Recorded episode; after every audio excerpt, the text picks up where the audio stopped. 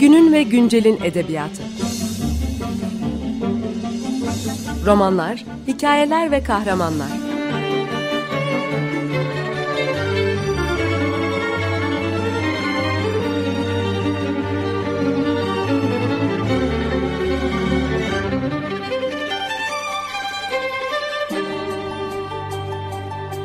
Hazırlayan ve sunan Seval Şahin.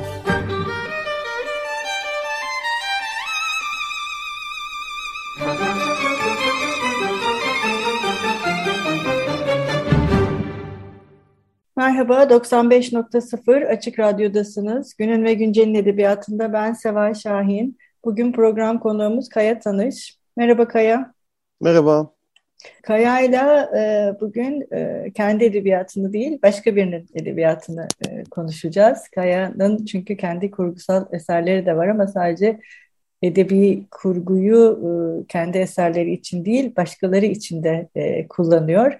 E, ve onlardan birisi bugün Hayalet Oğuz. Uzun yıllardır e, üzerinde e, çalıştığı bir e, hayalet aslında değil mi? Gerçekten adı gibi evet. Hayalet e, Oğuz kitabını e, konuşacağız.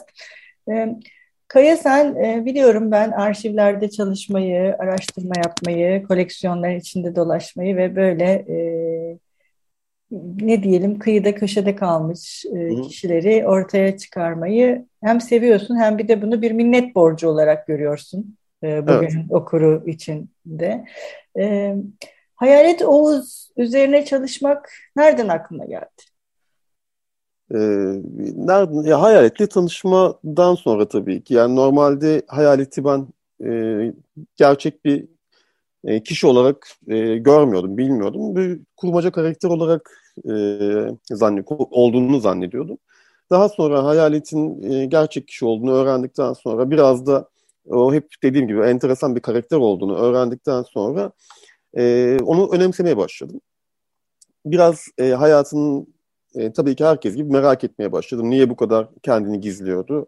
E, neden e, farklı bir e, yaşam biçimi ya da yaşam formu hayata geçirmeye çalışıyordu? Geçirmişti daha doğrusu. Ama asıl soruysa e, peki şimdiye kadar e, niye hiçbir zaman yaptığı işleri görmedik ya da bunları göstermeyi niye tercih etmedi? E, bu tür şeylerden sonra yani sorular daha çok bir sorgulama e, zamanından sonra artık hayaletin ben e, bir iş olarak peşine düşmeye başladım. Ve e, hep yani kitapta da altını çizmek istedim. Önemsedim hayaleti ben. Çok önemsendiğini düşünmedim çünkü. Bundan bir rahatsızlık duydum açıkçası. Yani yaşamı belki önemseniyordu ama aslında yaşama hali e, birçok kişiye göre yaşamama hali aslında o. O önemsenirken yaptığı şeyler neden önemsenmiyordu ya da neden görmezden gelinmişti? Bu görmezden gelinme e, günümüzde hala neden devam ediyordu? E, bu sorular beni tamamen hayaletin içine, içine çekti. E, o yüzden de hem karakterini önemsediğim kadar yaptığı işleri de önemser bir hale geldi. Peki ben onun gerçek bir karakter olduğunu bilmiyordum dedin. İstersen Hı. biraz dinleyicilerimize bunu açalım. Neden öyle Hı. düşünüyordum? Belki sadece sen değil birçok e, dinleyicimiz de evet. Hayalet Oğutuz'un gerçek bir karakter olduğunu bilmeyebilir. Neden sen de böyle bir çelişkiye düştün? Çünkü e, ben hani Tezer Öz'ün e, o e, çok bilindik ve çok güzel Hayalet Oğuz hikayesiyle e, karşılaştım ilk Hayalet Oğuz'la. E, şimdi hani orada tabii ki bir kurmaca karakter gibi. Yani olağanüstü bir karakter tasviri vardı e, Tezer Öz'ün.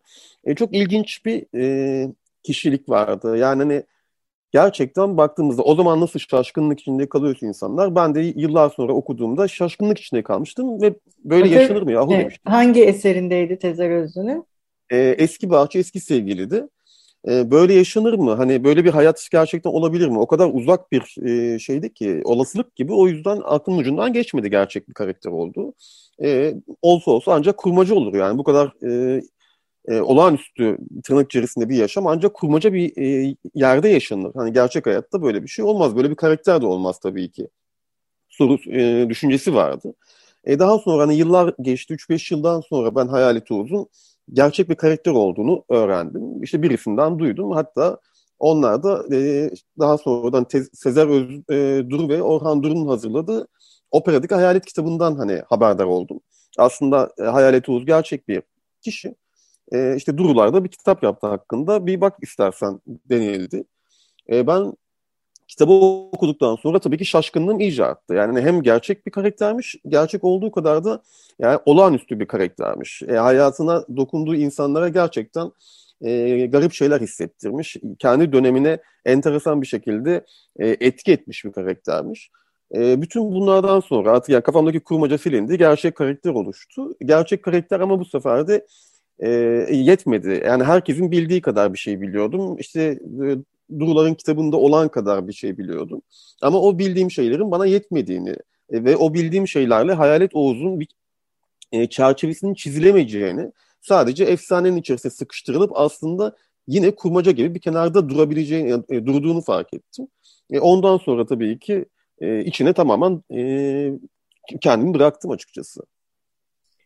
Peki böyle e, kurmacanın da içine girmiş bir e, kahramanı yazmak e, seni zorladı mı? Çünkü biliyoruz ki bütün biyografiler aynı zamanda e, bir kurmaca. Sonuçta yazan kişi bize onu nasıl hı hı. göstermek isterse biz o şekilde e, görüyoruz. Hı hı. E, maalesef Türkiye'de Hı. çok fazla rağbet gören bir tür değil biyografi. İşte geçenlerde evet. Meltem Ulu'nu, Ulu'yla onun da Halikarnas balıkçısı üzerine yaptığı bir Hı. biyografi çalışmasını konuştuğumuzda da aynı şey e, gündeme geldi.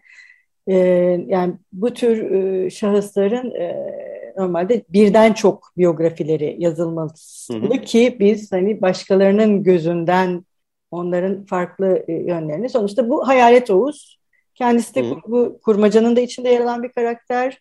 Evet gerçekten yaşamış bir karakter. Fakat senin hayalet Oğuz'un. Yani senin Hı. kurguladığın hayalet Oğuz. E, sen Hı. onu nasıl gördün? Nasıl kurguladın? Ee, ben içeriden gördüğümü düşünüyorum onu.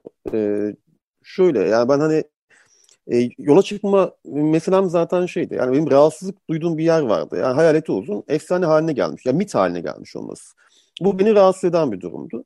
Ve hayalet olsun sadece bu mitler mit anlatımı üzerinden e, bugüne kadar aktarılmış ama yaptığı işlerin e, hiçbir şekilde e, görülmemesi, göz ardı edilmesi, e, kendi döneminde o çok baskın olan 50 kuşağının içerisinde e, tabii ki çok önemli karakterlerle, çok baskın karakterlerle bir yaşam sürdüğü için onların yanında e, kendi e, işlerinin de, kendi yaşantısının da bir noktada gölgede kalması beni e, tetikleyen şeylerdi. Ben hani bu kurmacı biyografiyi nereden kurdum? E, hayaleti yakın bir yerden, bir dirsek temasıyla kurdum. İçeriden kurdum tabii ki. Hayaleti içeriden iyi duyduğumu düşünüyorum ben. Çünkü e, bütün çizilen profillere baktığımız zaman ben hayaletin geçmişini e, işte deşmeye başladım. Hayaletin hayalet Oğuz olduktan sonraki bütün reflekslerinin nereden beslendiğini bulmaya çalıştım ve derdim de buydu zaten. Yani sıkıntılı bir, e, travmalı bir geçmiş. Bu geçmişin e, onda yarattığı e, öfkeli e, hal. Bir taraftan işte o e, gizemli, her şeyi saklayan e, bir refleks geliştirmiş. E, bütün bunları göstermeye çalıştım. Şu var, bunları yaparken e, bir denge kurmam gerekiyordu. Benim kurmam gereken denge hayaletin oyunbaz yapısıydı. Hayalet çok oyuncu bir karakter. Yalan söyleyen bir karakter, insanları kandırmaktan çekinmeyen bir karakter, ee, insanların üzerine oyun kurmayı e, seven bir karakter, dalga geçen, sert olan, insanları hırpalayan bir karakter. E, bunları saklayamazdım tabii ki. Bunları saklama gereği de duymuyorum. E, bunları gösterirken ama bir taraftan da şunu e, ben hani ön plana çıkarmaya çalıştım.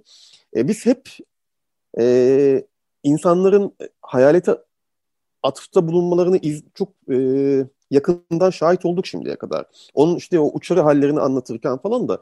Ama şu vardı. Peki hayalet bunları yaparken e, siz neler yapıyordunuz orada? Yani nasıl bir konumlanma vardı etrafınızda? Hani biraz buradan bakmamız gerekiyordu. E, ben hani bu tabii ki şey değil. Yani bir ayrıştırma yapmaya çalışmıyorum. Ya da kitapta da bu ayrıştırmayı yapmaya çalış, çalışmadım. Yani o kuşağı elimden geldiği kadar e, e, haklarını teslim ederek aslında bu kitabı kurmaya çalıştım ben. Ama bir taraftan şu var tabii ki o hak teslimini yaparken hayaleti daha fazla bir yerden kolladım. Kolladığım yerde şu vardı. O dönemi çok daha fazla taramaktı. O dönemi yani eğer bir şeyi ortaya çık, e, atacaksam e, bunu bir şeylere temellendirmem gerekiyordu. O yüzden de mümkün olduğunca o dönemin kaynaklarını çok fazla tarayıp e, bir yerlerde işaret e, verdim. Bu hani mesela şey dedin onu düşünüyorum. Yani her biyografi tabii ki bir kurmacadır. Ama e, burada şu var. E, eğer bu biyografiyi de bir kurmaca biyografi olarak kabul ed- edeceksek atıyorum e, böyle bir şey diyemiyorum ben. Ama e, hayalete yakın bir e, kurmacadır. Hayaletle dirsek temasını hiçbir zaman e, ayırmayan bir kurmacadır. Bunu diyebilirim sadece. Evet, yani sonuçta dediğin gibi bir e, hayatının e, bildiğimiz tarafları var. Bir de o hayatın nasıl e, yazıldığı kısmı var. Bir ara verelim istersen. Ne çalalım hı hı. bugün Kaya? Yani e, çok sevdiğim bir albüm var. Melos isminde bir albüm. Oradan bir şarkı çalsak güzel olabilir aslında. Peki. Merhaba tekrar 95.0 Açık Radyo'dasınız. Günün ve Güncel'in edebiyatında ben Seval Şahin, program konuğumuz Kaya Tanış'la birlikte o, Hayalet Oğuz'u e, konuşmaya devam ediyoruz. Kaya'nın e, çok e, herhalde bir 5-6 ay oldu değil mi Kaya? Çok bir yıl olmadı. Ee, kitap yayınlanan. Yok hayır Nisan Nisan evet. başında çıktı kitap evet. Ee, yayın yani Kırmızı Kedi tarafından e, hı hı. yayınlanan e, eserini e, konuşuyoruz. Programımızın ilk bölümünde Hayalet Oğuz'u neden e, yazmak istediğini ve Hayalet Oğuz'un aslında kurmaca değil gerçek bir karakter olmasını ve biyografi yazarken yazarın aldığı konumu e, konuşmuştuk e, Kaya ile. Şimdi buradan biraz e, devam edelim. E, Hayalet Oğuz kitabının sonuna sen e, bir de Hayalet Oğuz'un eserlerini de ekledin e, kitabın evet. sonunda. Yani dinleyicilerimiz eğer e, Hayalet Oğuz neler yapmış diye merak ederlerse Kaya'nın kitabında e, bu eserleri de bir arada görmek mümkün. E, peki bu eserleri koymaya nasıl karar verdin? Yani bir biyografinin içinde bu e, yazarın eserlerinin olması fikri e, sana nasıl geldi? E, yani ne düşünüyorsun? Yani sadece Hayalet Oğuz adıyla bunlar yayınlanabilir miydi?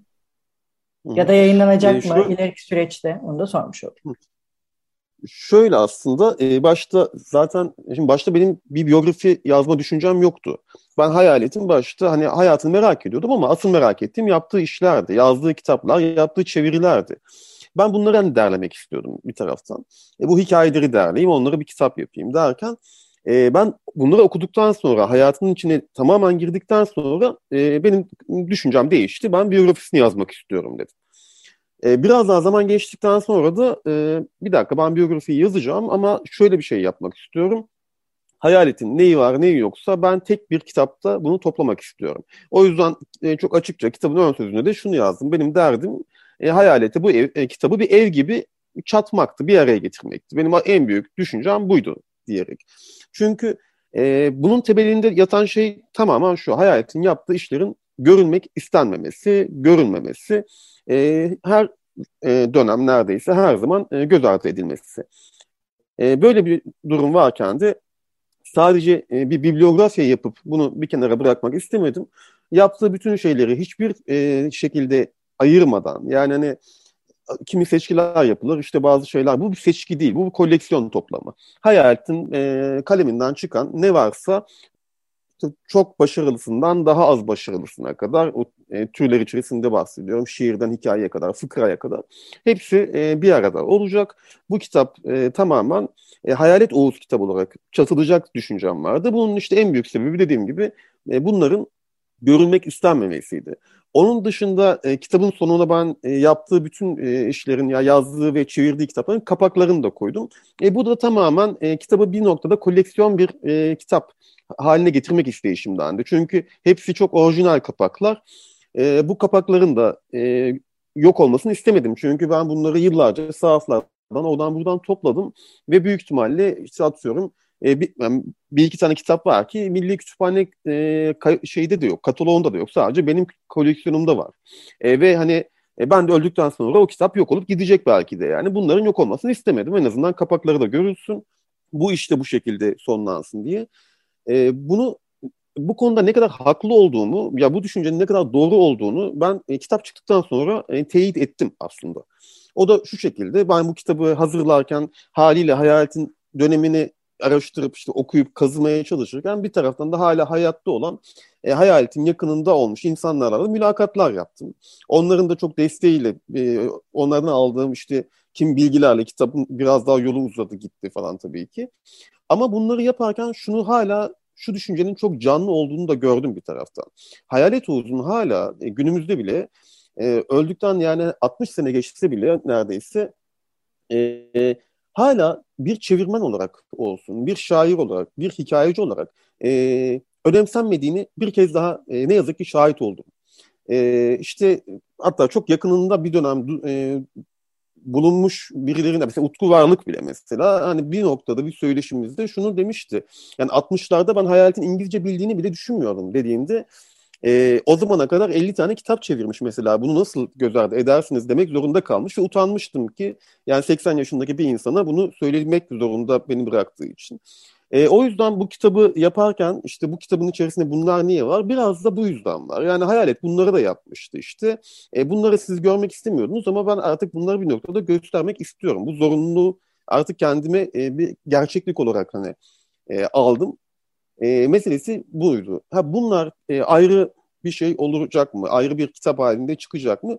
Benim öyle bir düşüncem yoktur. Yani hani, hayaletin şiirlerini ayrı bir derleme olarak çıkarma gibi bir düşüncem yoktur. Ama şu düşüncem var tabii ki.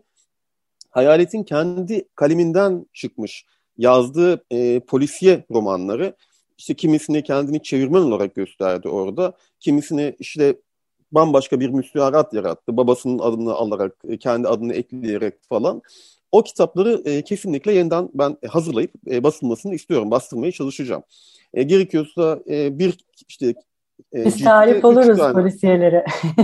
e, çünkü çok orijinal şeyler. Mike Hammer'lar var. Yani hani zaten çok orijinal. E, onları hani müstaharatla yazmış, etmiş. E, ama hani bunların da görülmesi lazım. Bir de mesela Kemal Tahir'den sonra yani bu tabii ben şimdi şey Erol e, üye pazarcıya bir atıfta bulunacağım. Hani onun şeyi çünkü bu. E, o çok açık bir şekilde şunu belirtiyor. E, Mike Hammer'da şeyden Kemal Tahir'den sonra en başarılı örnekleri e, Hayalet Oğuz vermiştir. Çünkü çok yetenekli diyor. Kalemi çok kuvvetli ve polisi kurguyu çok iyi bilen birisi. O yüzden de başarılı kitaplar yazmıştır der. Ki gerçekten çok enteresan kitaplar var. O, o kitapları bir yer e, yeniden göstermeyi istiyorum. Yeniden hazırlayıp gerekiyorsa işte bir ciltte üç tane zaten hani 50'şer sayfalık kitaplar genelde. Onların e, öyle bir düşüncem var. Ama hani şiirler için ayrı bir düşüncem yoktur. E, rock and roll kitabı için açıkçası böyle bir düşüncem vardı. Onu ayrı bir e, kitap haline getirmek, işte e, yetkin insanların müzik konusunda on, e, onların desteğini alarak e, biraz daha genişletmek. E, ama yakın bir zamanda zaten rock and roll kitabı hani korsan bir şekilde e, basıldığı için e, bu e, isteğim de ortadan kalktı açıkçası.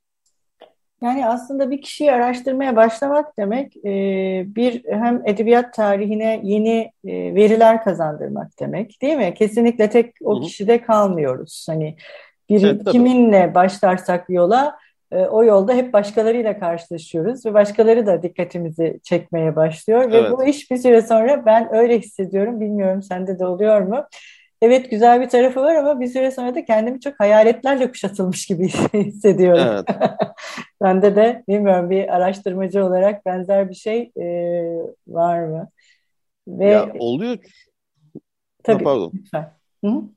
Ya oluyor tabii hatta şey işte yani kendi ya bazen ben tabii bunu hayalet Oğuz'da hani çok daha içselleştirdiğim için yani ve uzun yıllar onunla uğraştığım için e, arada sırada evet yani ayarın kaçtığını hissettiğim zamanlar oldu tabii ki. Yani kendimi hani e, benden bir kurmacanın içerisinde gibi hissettiğim zamanlar vardı. Hani e, ne yapıyorum ben şu an gerçekten e, yani neyin içindeyim artık kaçırdığım gerçekliğimi kaçırdığım zamanlar vardı. Ama tabii şu dediğin çok doğru yani bir şey yaparken işte gözüm başka bir yere kayıyor. Bir dergiye bakarken başka bir şey, başka bir şey derken ben yıllarca şunu da dedim aslında. Hani bu hayalet kitabı bittikten sonra bir daha hiç kimse bana böyle bir iş yaptıramaz. Yani asla ben bir daha böyle bir işin içine girmem. Ne birinin peşinden giderim, ne oturup da bir şeyler derlemeye çalışırım, ne kendimi o arşivlerin içerisine atarım. Ya bu hayalet kitabı bitecek, ben de kendi işime gücüme bakacağım artık diyen birisiydim ben yıllarca. E, hala hazırda Hayalet kitabı çıktı. Aradan 7-8 ay geçti geçmedi. E, ben şimdi yine mesela başka birinin peşindeyim şu an. Yani hani bu evet bir yerden yakalandıktan sonra buradan çıkmak çok kolay değil. e, ben hani dediğim lafı yedim yani onu söyleyebilirim rahatlıkla. Evet, o da bizlerin handikapı her seferinde vazgeçeceğiz evet. diye başlayıp vazgeçememek. evet. o da hepimizin handikapı. Ee, Kaya çok teşekkür ederim ee, programımıza konuk olduğun için. Genç araştırmacılara, e, biyografi yazmak isteyenlere, e, senin söylemek istediğin şeyler varsa ve tavsiyelerin varsa bitirirken onları da alırsak çok memnun olurum.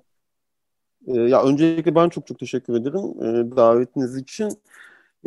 ya ben tavsiye veremem tabii ki. Şu yüzden veremem. nasıl anlatayım? Yani bu konuda çok daha hani yetkin insanlar, tavsiye vereceğini düşündüğüm insanlar var. Hani ben sadece hani bir tane biyografi yazdım. Hani Hayalet Oğuz üzerinde hani yoğunlaştım, içselleştirdim sadece. O yüzden hani şey yapamam, öyle bir tavsiye veremem. E, ama e, tek bir şey diyebilirim, ha, şüphe yani hani benim söyleyebileceğim tek şey şüphe yani. Hani, hani ne kadar şüpheci davranılırsa herhalde bu işler e, o kadar daha hızlı ya da daha doğru yoluna giriyor. Bu ister arşiv taramasında olsun, ister işte biyografi yazarken kaynak seçiminde ya be, e, şey kaynak belirleme konusunda olsun böyle. Ya ben hani diyebileceğim şey bu çünkü benim en çok faydasını gördüğüm ve beni e, en çok rahatlatan evet aynı zamanda en çok yoran şeydi ama bunu da söylemek zorundayım e, şüpheci olmaktı. Yani hayalet beni şüpheci bir insan yaptı bu işi yaparken de ama bu işin ancak büyük bir şüpheyle kotarılabileceğini hani gösterdi. O yüzden hani bir üşenmeyeceksin, bir şüpheden caymayacaksın diyebilirim. Onun dışında dediğim gibi çok büyük laflar hani söylemek istemem. Yani bana düşmez onu şey yapmak istemem. Evet, Fikret'in dediği gibi şüphe bir nura doğru koşmaktır. evet, kesinlikle. Evet, e, çok teşekkürler Kaya. Başka kitaplarda buluşmak dileğiyle diyelim. Bugün 95.0 Açık Radyo'da Günün ve Güncel'in edebiyatında Kaya Tanış'la birlikte Burası Orası Değil, Hayalet Oğuz kitabını konuştuk. Hoşçakalın, görüşmek üzere. Günün ve Güncel'in edebiyatı. Romanlar, hikayeler ve kahramanlar.